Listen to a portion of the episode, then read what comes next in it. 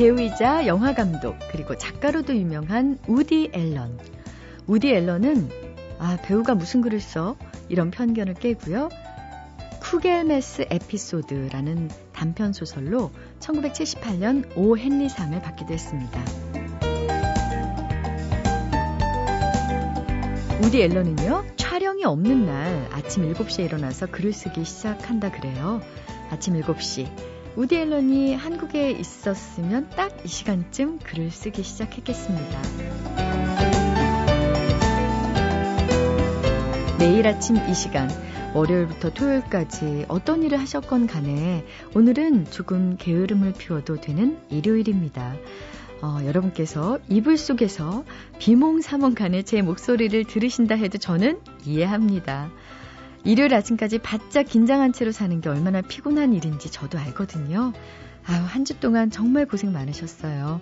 오늘은 편한 마음, 편한 자세로 들어주세요. 안녕하세요. 소리나는 책 라디오 북클럽 김지은입니다.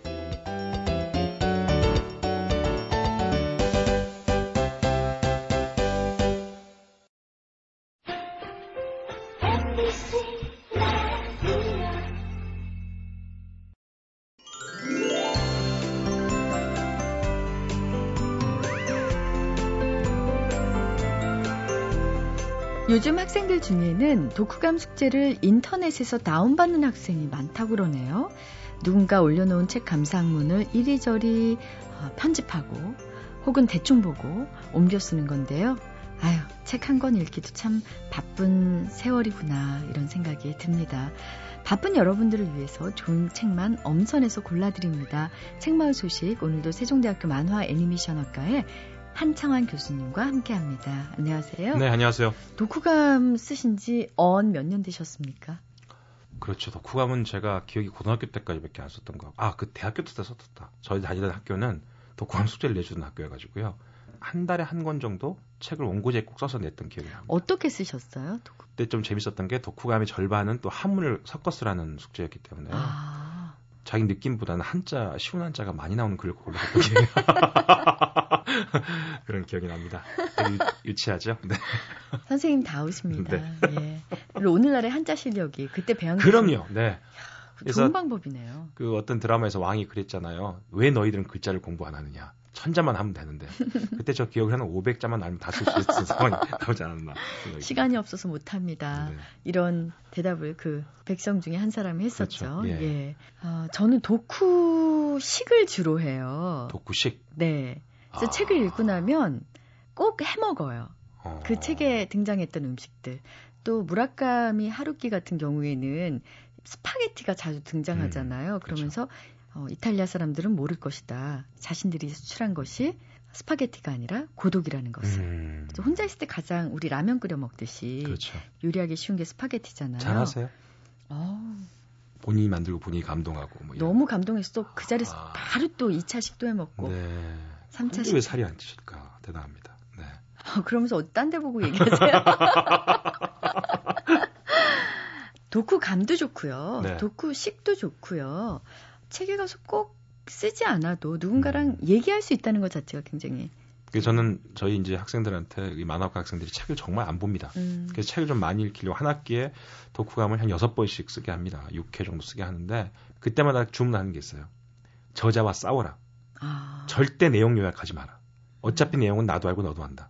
그 쓸 것 없고 저자가 한 말을 문제 삼아서 저자랑 싸운 흔적을 남겨라. 와. 그 저자가 이야기하는 내용을 100% 순도 있게 받아들이지 말고 뭐든지 문제를 잡아봐요. 아, 한번. 한 번도 저는 이런 가르침을 받은 적이 없네요. 좋은 학교죠, 우리 학교가. 네. 네, 교수님이 계셔서 그런데요.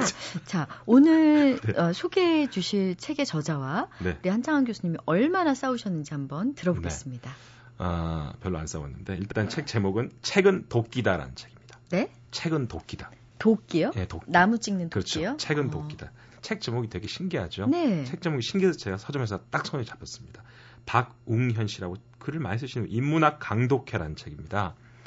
아, 원래 광고인이시죠. 방국현 씨가. 그러면서 자기가 광고를 하기 위한 사람들이 가장 힘든 거는 아이디어를 만들어야 되잖아요. 그러니까 책을 많이 읽게 되는 겁니다. 그러면서 그동안 읽었던 책들을 가지고 책을 또 많이 쓰신 분인데 이 책은 뭐냐면 본인 아이가 고등학생인데 아주 비싼 학원비를 내면서 논술 강좌를 듣더래요. 근데 논술 강좌 딴 게 아니라 책 읽고 글 쓰는 겁니다. 논술 강좌가. 그런데 뭐 대학교 등록금보다 비싼 논술 강좌를 하는 걸 보고 이건 아니다 싶어서 본인이 읽은 책을 가지고 자기 아이의 친구들과 함께 그 논술 교육을 시켜봤대요. 효과가 좋아서 또 책도 많이 썼기 때문에 다른 게 독서하는 아카데미에서 사람들이 강독회를 한 겁니다. 그 내용을 정리한 책인데요. 근데요. 네. 그런데 하필이면 제목을 도끼다? 라고 한 이유가 있죠. 궁금해요. 2008년도에요. 한 교수님이 새 소망이다 이렇게 글을 쓴 적이 있습니다. 거칠고 상막한 시절, 책만큼 미래에 대한 신뢰, 인간에 대한 애정을 강화시켜줄 무기도 아마 없을 것입니다. 벼락 같은 이성의 도끼질, 비수 같은 감수성의 대패질을 위한 무기 말이죠. 근데 어떻게 이런 글을 쓰죠? 벼락 같은 이성의 도끼질, 비수 같은 감수성의 대패질. 하, 참. 바로 근데 이 저자도 그렇게 얘기합니다. 내가 읽은 책들은 나의 도끼였다. 나의 얼어붙은 감성을 깨뜨리고 잠자던 세포를 깨우는 도끼. 아... 그 도끼 자국들은 내 머릿속에 선명한 흔적을 남겼다. 어찌 있겠는가? 한 줄 한 줄 읽을 때마다 쩌렁쩌렁 울리던 그 얼음이 깨지는 소리를. 어, 이제 와닿았습니다. 와닿습니까? 예. 네. 여기서 이제 카프카의 변신 이야기가 나옵니다. 우리가 읽는 책이 우리 머리를 주먹으로 한 대 쳐서 우리를 잠에서 깨우지 않는다면 도대체 왜 우리가 그 책을 읽는 거지? 책이란 무릇 우리 안에 있는 꽁꽁 얼어버린 바다를 깨트려버리는 도끼가 아니면 안 되는 거야. 아. 카프카의 얘기에서 시작된 책입니다. 그러면 여기에서는 여러 가지 책을 읽고 토론한 얘기들이 담겨 있겠네요? 토론을 만들기 위한 본인의 고민이 담겨 있습니다. 아. 그래서 저도 한번 반성을 했어요. 이분 처음에 시작할 때. 자기는 책을 많이 읽는 사람이 아니래요. 프로 책 읽는 사람처럼 1년에 몇백 권 읽지 않고요. 1년에 많아야 50권 정도 읽는데요. 그 대신에 한 권을 깊게 읽는 됩니다. 그래가지고 막 베껴 쓰기도 하고 눌러 쓰기도 하고 밑줄도 치고 해서 완전히 통독을 한 책들이 네 분의 다섯 권이래요. 그러려면 어떻게 돼야 되겠습니까? 책을 잘 골라야 된다는 거죠.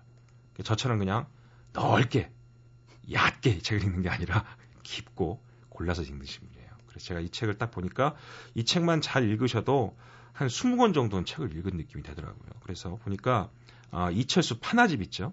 본인이 참 좋아한답니다. 이철수 파나집의 주요 장면들과 글들, 최인훈의 광장, 이 자기는 가장 좋은 소설이다, 책이다. 이렇게 얘기하시고. 그 다음에 김훈의 힘, 자기가 김훈을 왜 좋아하는지. 그첫 번째로 자전거 여행. one two를 가지고 이야기를 쭉 하고 있고요. 그 다음에 알랭드 보통, 그 다음에 오스카 와일드, 고은의 낭만에 취하다, 고은의 시들, 그리고 최근에 나온 여러 가지 소설들 이런 것들을 쭉 얘기하면서 책을 읽을 때 어떤 방식으로 선택하고 책 내용을 본인의 이야기로 어떻게 만들 것인가에 대한 방법들을 쭉 풀어 해주고 있어서 저는 이 책 읽으면서 아 그 제목이나 책 내용이 또 반성되는 거는 나는 그 책 읽었을 때 그렇게 전혀 안 느꼈거든요. 그런 느낌이 전혀 안 들었는데 이분 얘기 들으면 그런 느낌이 들어요. 그래서 아, 책은 또 이렇게 소개돼야 되겠구나라는 것도 많이 공부했던 책입니다. 네. 제목이 책은 도끼다. 도끼다. 네. 하, 예. 한번 꼭 읽어보고 네. 도끼 자국을 좀 한번 내보고 싶은 그런 마음이 드네요. 네. 네, 오늘 책마을 소식 한창환 교수님과 함께 얘기 나눠봤습니다. 네, 고맙습니다. 네, 감사합니다.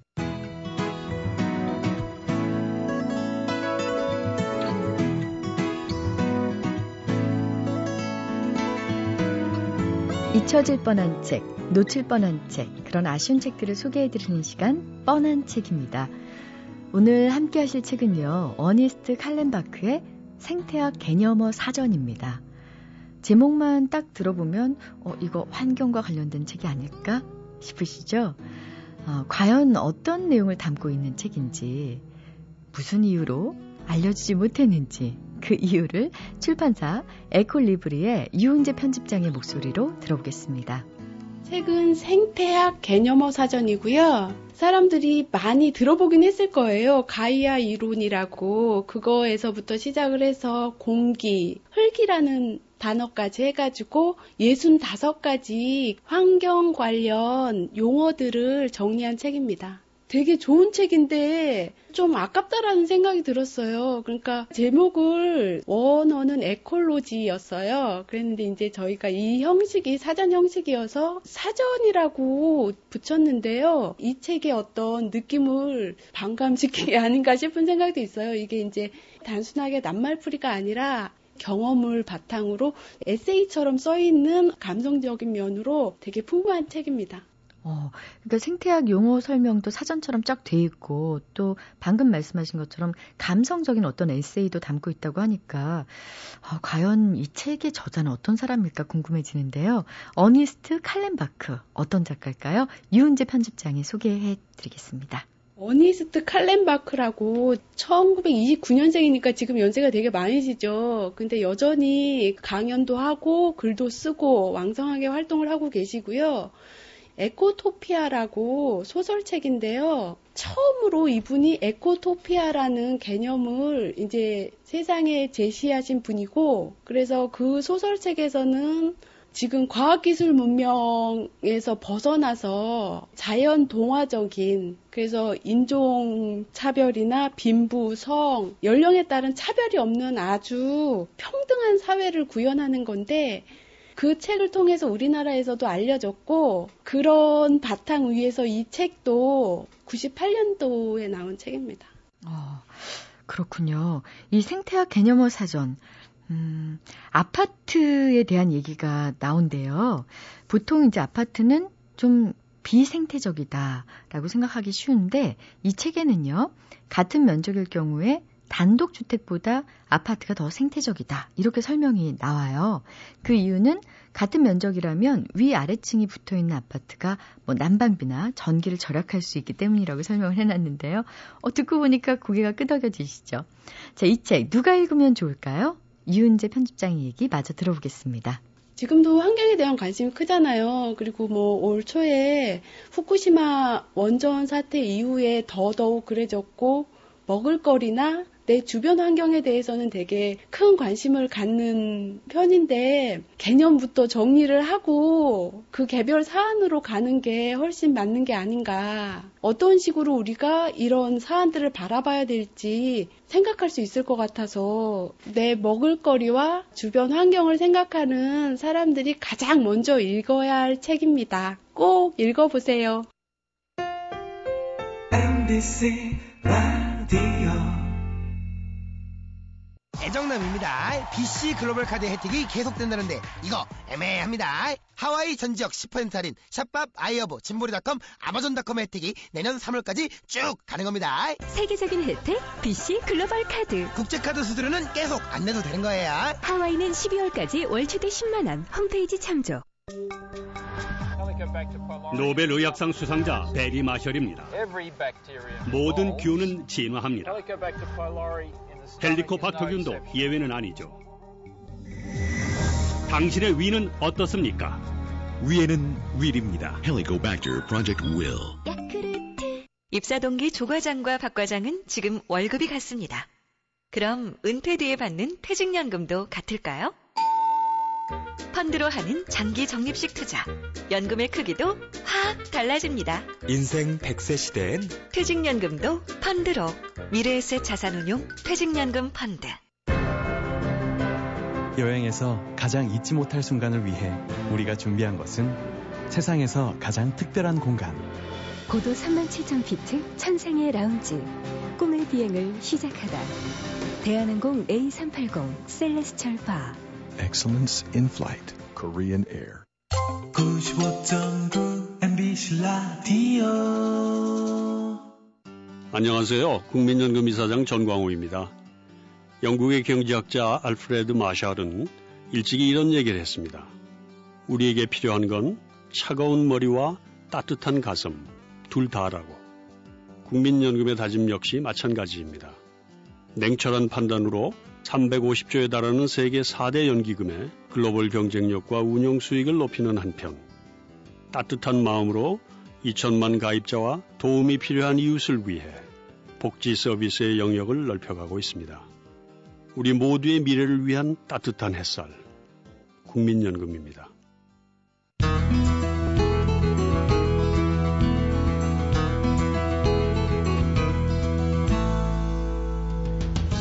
하나가 완성되면 또 다른 미완성으로 가는 것. 그게 바로 작가의 운명이라고 생각하는 분 오늘 모셨습니다. 매번 완성과 미완성 사이를 왔다 갔다 하시는 분이세요. 책 원고지의 저자입니다.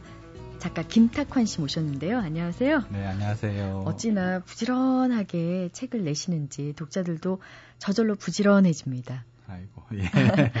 어, 사실 이 원고지라는 책이 나오기 직전에 쓰신 책이 또 있죠. 네, 쉐이크라고 하는 책을 냈죠. 네, 네 쉐이크. 어떤 사람들은 이게 혹시 음료 만드는 책 아니야? 라고 예. 어, 얘기하기도 했었는데 어떤 책인지 간략하게 좀 소개해 주시겠습니까? 예, 쉐이크는 그냥 작법서입니다. 그래서 그 전에 이제 제가 전년습작이라고 하는 작법서를 한 권 냈는데 그 책은 그 외국의 이제 유명한 소설가들의 어떤 창작법 이런 것들을 소개하고 뭐 그런 책이었는데 이제 그 책이 좀 어렵고 그 책을 이해하려면 이제 그 외국 작가들을 알아야 되니까 그래서 예를 들면 그 예 자체를 다시 공부해야 되고 약간 수준이 좀 높다고 했어요. 아예 그런 어떤 참고 사항이 전혀 없는 책을 한 권 쓰고 싶었어요. 그래서 그 문학이나 뭐 영화나 이런 쪽에 좀 문외한이라고 하더라도 바로 글쓰기를 이렇게 공부해 볼 수 있는 그래서 이제 쉐이크라고 하는 책을 생각해서 썼고요. 네. 원고지는 뭐 책을 낼 생각이 없었고요. 네. 약간 교통사고 같이 갑자기 만들게 된 그런 창작 일기입니다. 네. 이제 한 권은 쉐이크 같은 경우는 이제 창작에 열망이 있는 사람들을 네. 위한 책이라면 열병을 앓고 계신 작가가 네. 이제 쓴 책이 또 원고지라고 할 수 있을 텐데요. 음. 뭐 쉐이크 같은 경우는 그 독자 입장에서는 봄, 여름, 가을, 겨울 이렇게 계절로 나눠주시고 굉장히 네. 같이 산책하고 같이 등반해서 네. 혼자라는 느낌이 안 들 것 같더라고요. 그리고 아, 예. 다 읽고 나면 이게 꼭 글쓰기를 위한 책이라기보다는 음. 어떤 인생의 한 부분을 같이 통과했다. 라는 네, 느낌이 봄, 여름. 가을, 겨울 이렇게 한 바퀴 도는. 네. 네 뭐다 읽고 난 다음엔 동지가 된 듯한 느낌이 네. 든다. 이런 얘기를 독자들로부터 많이 들었습니다. 네. 김탁관 작가는 뭐 영화 조선 명탐정, 각시 투구꽃의 비밀, 굉장히 재밌게 봤었는데요. 예. 그리고 드라마 뭐 불멸의 이순신, 황진이 등등 정말 많은 작품이 영상으로 재탄생됐었죠. 네. 혹시 소설을 쓰실 때, 아, 이건 영화가 되겠다. 네. 이렇게 미리 염두하고 쓰신 적이 있나요? 그러니까 뭐 영화로 꼭 만들기 위해서 소설을 쓰지는 않고요. 근데 제가 이제 쓰는 소설들이 갈등이 강하고 제 작품 자체가 이제 눈에 눈을 감았을 때 그 전체 상황이 보여야지만 집필을 시작하기 때문에 제가 본 것들 뭐 드라마 감독이나 영화 감독들이 이제 보게 되면 어, 원작 계약을 하러 오는 것 같습니다. 네. 어, 약간 지금은 예. 도도해 보이셨습니다. 네. 네. 이번에 새로 쓰신 책 이제 원고지 같은 경우는 네. 작가 연보만 보고도 많은 분들이 놀라셨을 거예요. 세 페이지나 어, 나와 있습니다. 그동안 쓰신 작품들이요. 얼마나 열심히 쓰셨는지 아, 예. 어, 알 것 같은데 첫 장편 소설을 내신 게 언제죠?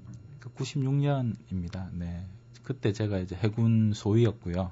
그러니까 보통 소설가들이 이제 20대 초에 등단하는 친구들도 있는데 저는 한 26 정도 될 때까지 소설을 한 번도 안 써봤어요. 그때까지 그냥 그 문학 연구자의 길을 가려고 생각했고 그 중에서도 이제 18세기, 19세기 고전 소설이 전공이었고요. 그래서 뭐 홍길동전, 사시남전기 이런 게 이제 제 전공이었거든요.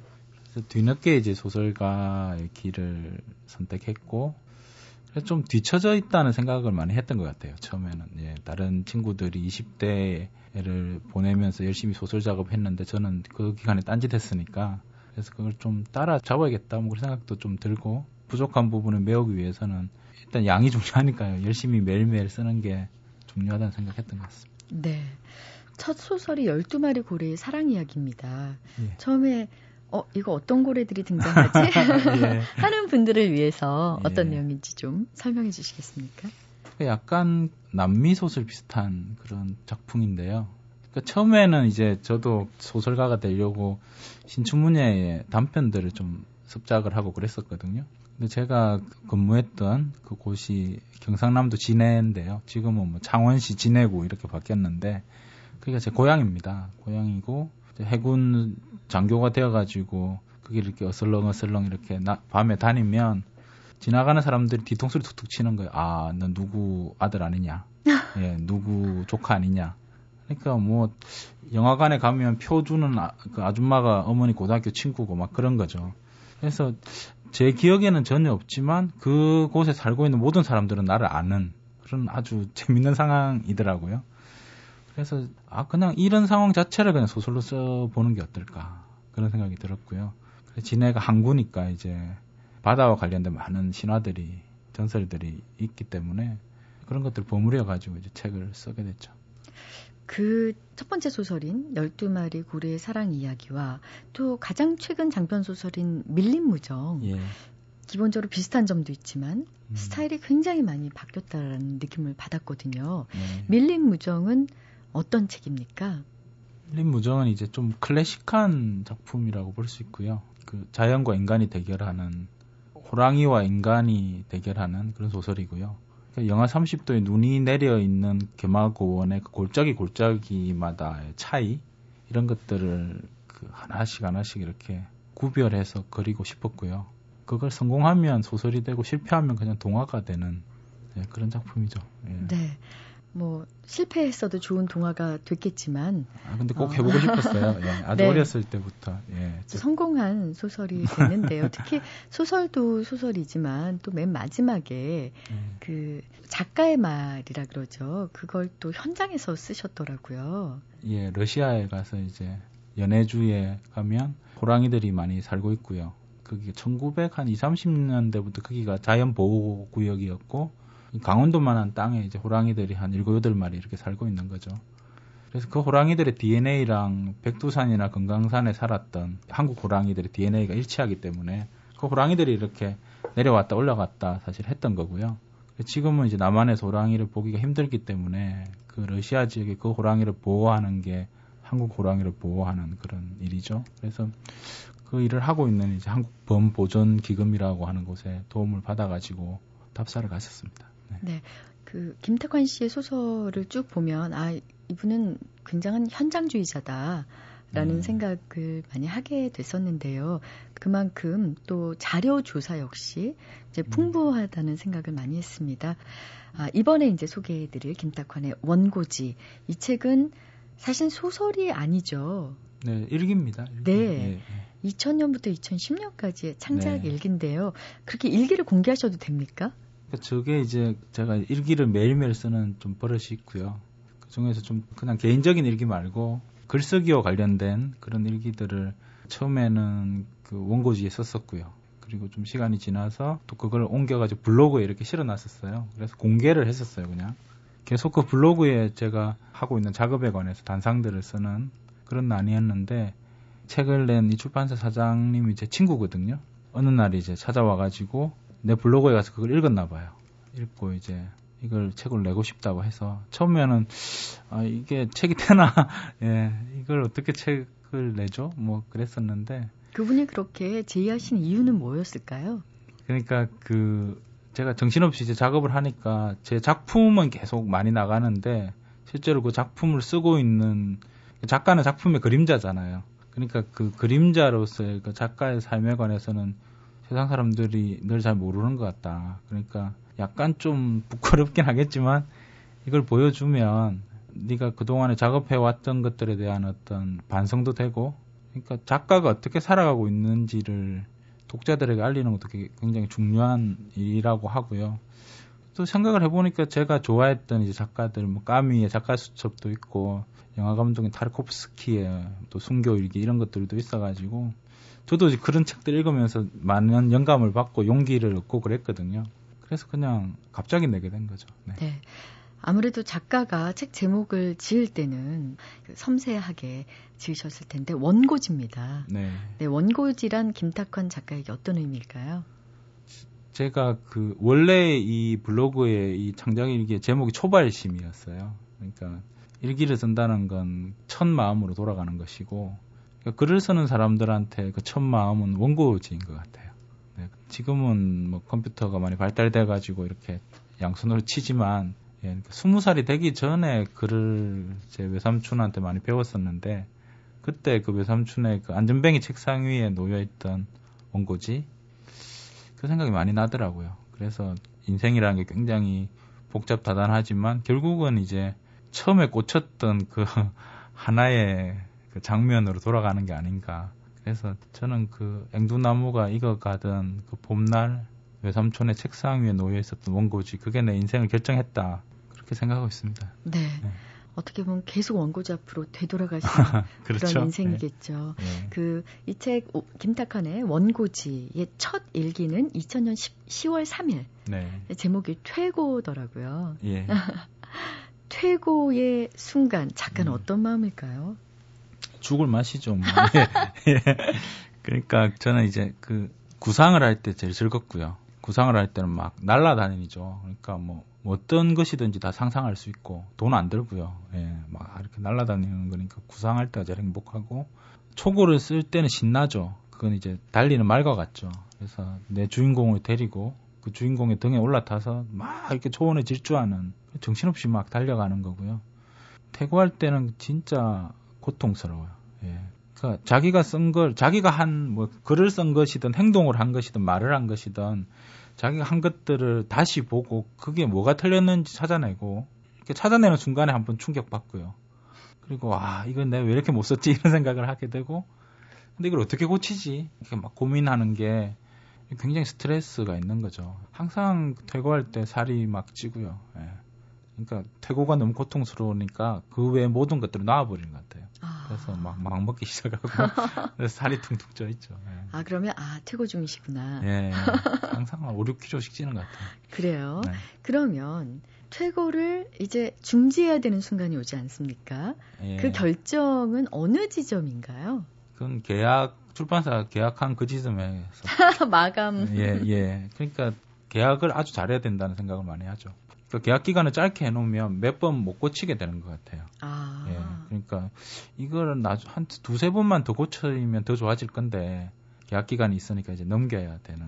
그래서 아 이게 초고를 쓰는 기간만큼이나 뒤에 퇴고라는 기간을 넉넉하게 잡아야 된다고 제가 계속 강조하는 게 그 작품을 막 쓰다 보면 계약 기간에 쫓겨가지고 막 이렇게 한 번만 더 봤으면 이걸 안 놓쳤을 건데 아, 뭐 그런 안타까움 책이 딱 있죠. 나오고 난 다음에 발견할 때도 있죠. 그래서 잘 안 읽죠. 아, 나오고 나면요? 예, 책을 내고 나면 안타까움이 크니까. 근데 그걸 또 퇴고한 후에 책이 나오고 나서 그걸 개작하는 것도 굉장히 또 힘든 과정이기 때문에 예, 충분히 퇴고한 후에 책을 내야 된다. 예. 퇴고할 때 그러면 혼자 하지 말고요. 주변에 음, 네. 음, 그걸 정확하게 보고 객관적인 조언을 해줄 그런 천사들? 네, 제가 셀카도 썼지만 한 다섯 명 정도. 예, 그건 이제 플로베르가 특히 그랬던데요. 그러니까 플로베르는 발작가 같은 작가들이 이제 귀족 부인들이 많이 후원을 했으니까 그 중에 문학적인 영감이 뛰어난 사람들한테 이렇게 보여주고 의견을 듣고 그랬더라고요. 그래서 저도 책을 내기 전에 좀 한 다섯 명 정도 초고를 보여주는 편이고요. 그럼 다섯 명이 각각 다르게 의견을 줄것 네, 같아요. 성향이 다 틀려요. 예, 그러니까 다 뭐 문학 전문가들 이렇게 하면 하나의 입장만 이렇게 보통 나오기 때문에 전혀 문외한인 사람한테도 줘보고요. 나이도 좀 이렇게 차이가 나게 그렇게 주면 다양한 의견이 들어오죠. 그러면 이제 더, 더 이제 고통스럽죠. 아, 아 이거 어떻게 되나 이거. 네. 그렇게 해서 이제 고치고 책이 나왔어요. 네. 아쉬움도 많겠지만 그게 이제 독자들에 의해서 반응이 오는 순간이 또 있지 않습니까? 네, 사실 그 반응이 올 때 행복하죠. 예, 행복하고 이제 제가 감동을 주고 싶었던 부분에서 감동을 했다고 이렇게 느낌이 오면 정확하게 갔구나 이런 생각이 들고요. 또 그런 생각도 가끔씩 해요.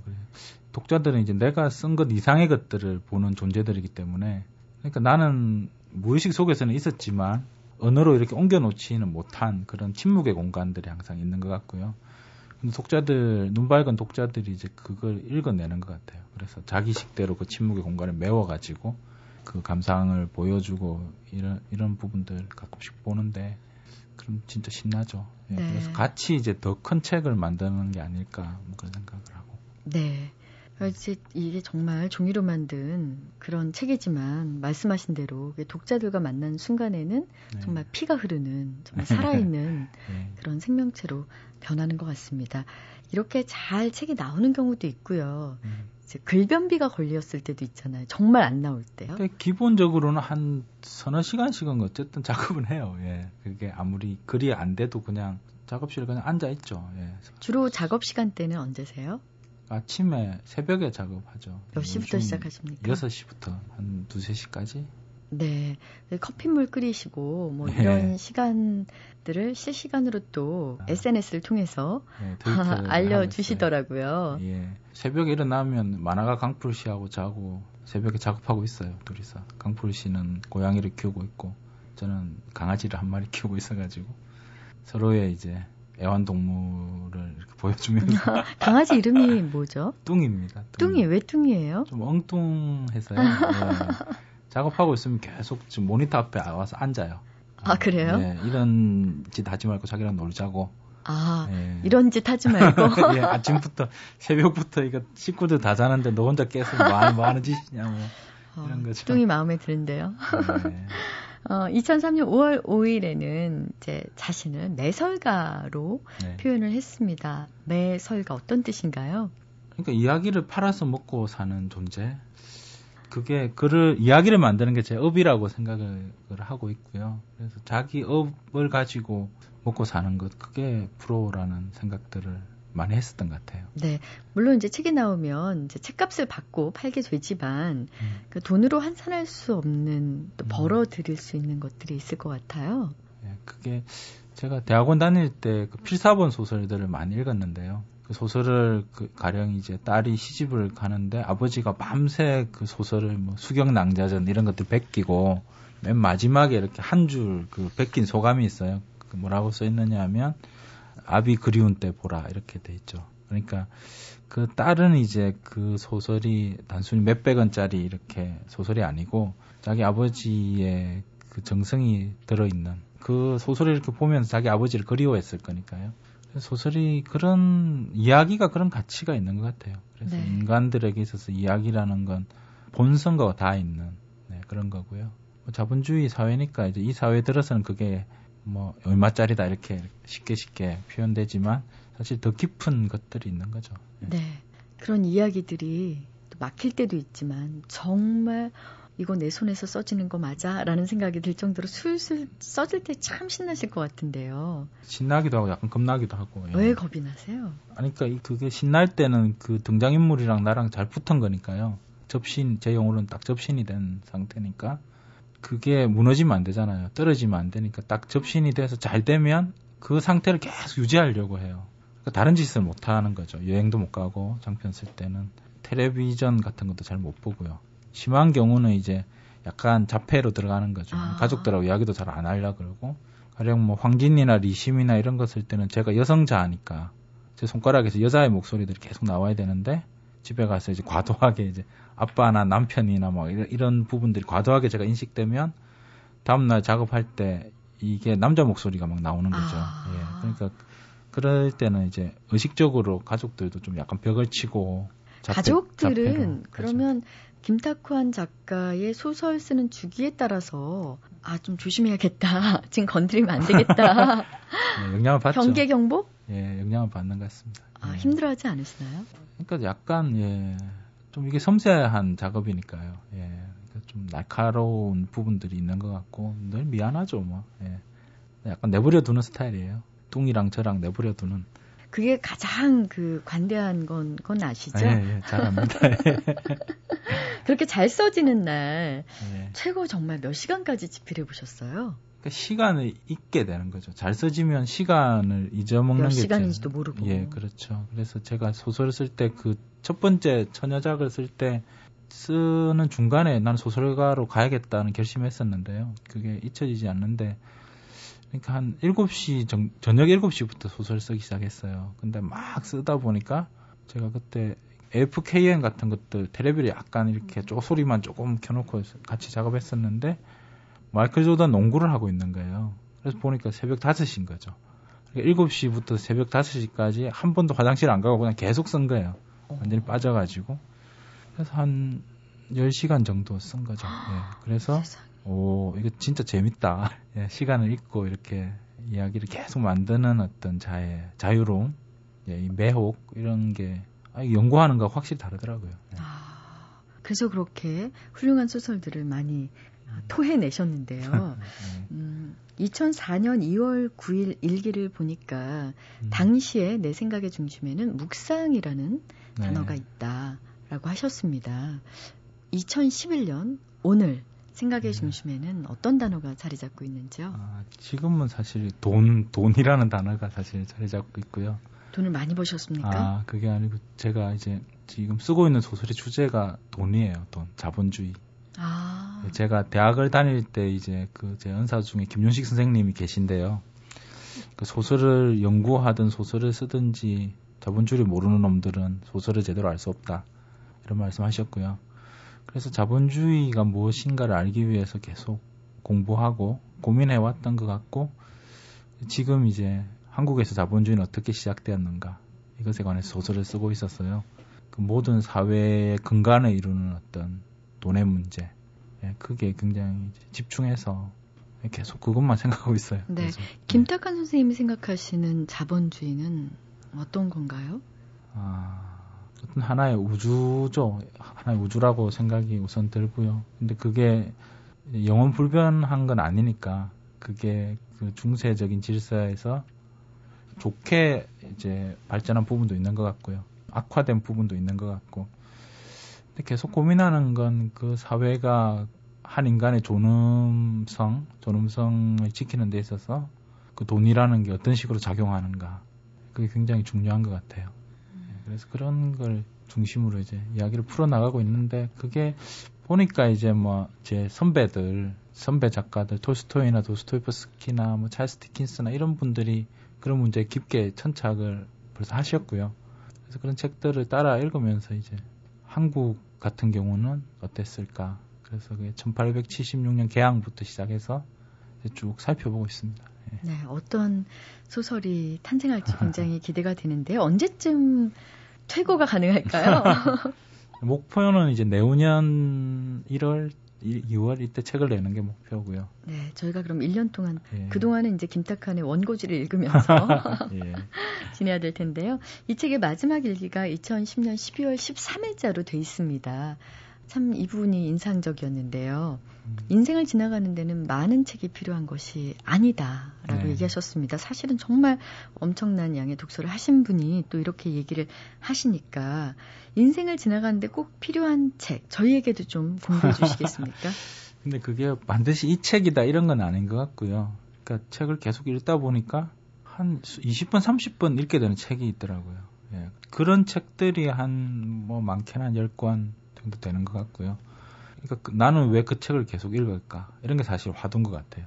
나는 왜 이 세상에 존재하는 그 수많은 책들 중에서 왜 하필 이 책과 계속 다시 만나 예, 같이 걸까? 살게 되는 음. 걸까? 예. 그러니까 평생을 함께 가는 친구가 있듯이 이 책들이 나와 평생을 같이 가는 친구가 아닐까? 그러니까 친구를 보면 그 사람을 알 수 있으니까요. 네. 넌 어떤 애냐 그러면 그 책들을 몇건안 되는 책들을 보여주면서 나는 이런 어떤 이야기들을 좋아하는 사람이다. 이렇게 뭐 증명하는 게 아닐까 그런 생각. 그 친구 좀 소개 좀 해주세요. 그러니까 뭐 한 2, 30분 읽은 책들은 뭐 헤르만 헤세 크놀프가 저는 너무 너무 저한테 중요한 소설이고요. 그리고 20대 읽었던 책들 중에는 아네 에르노의 단순한 열정이라고 하는 책이 너무 너무 중요했고요. 그 단순한 열정은 어떤 의미에서 이렇게 중요하셨는지요? 침묵에 관해서 배웠어요. 침묵. 그러니까 이, 이, 소설가가 된다는 건 말을 하는 존재라고 그동안 생각했었거든요. 근데 아니에 르노는 아니에 르노의 문장의 특징은 가장 중요한 순간에 한 줄 건너뛰어요. 가장 중요한 건 독자가 써놓게 만드는 거죠.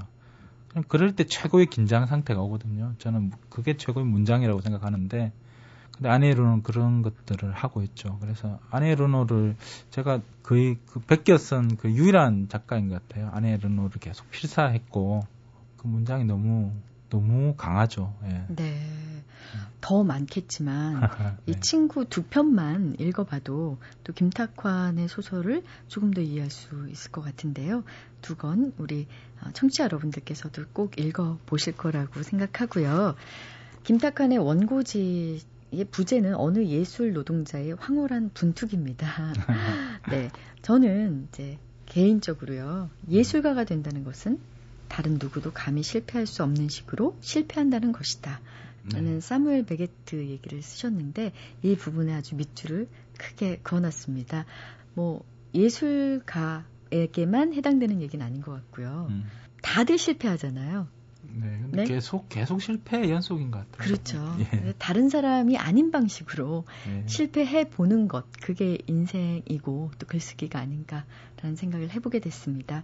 자, 김탁환의 원고지 여러분 앞에 한번 펼쳐놓으시고 빈칸은 또 한번 채워보시면 어떨까 싶습니다.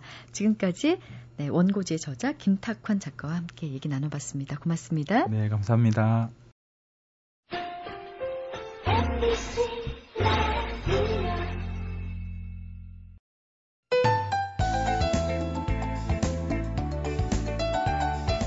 당신이 날 사랑해야 한다면 다른 아무것도 아닌 오직 사랑만을 위해 사랑해 주세요. 이렇게 말하지 마세요. 그녀의 미소와 외모와 부드러운 말씨 때문에 그녀를 사랑해. 영국의 여류 시인이죠. 엘리자베스 베릿 브라우닝의 시 당신이 날 사랑해야 한다면의 일부 보내드렸는데요. 아, 생각해보니까 그 사람이 이래서 좋고 저래서 좋고 다 이유를 붙인 사랑뿐이었네요. 이유 없이 그냥 그 사람이 좋아서 좋은 사랑 언제쯤 할 수 있을까요? 누가 이렇게 이유 없이 사랑해준다면 참 좋을 것 같은데 본인 보고 하라 그러면 참 어려울 것 같습니다. 자, 지금까지 소리나는 책 라디오 북클럽 아나운서 김지은이었습니다.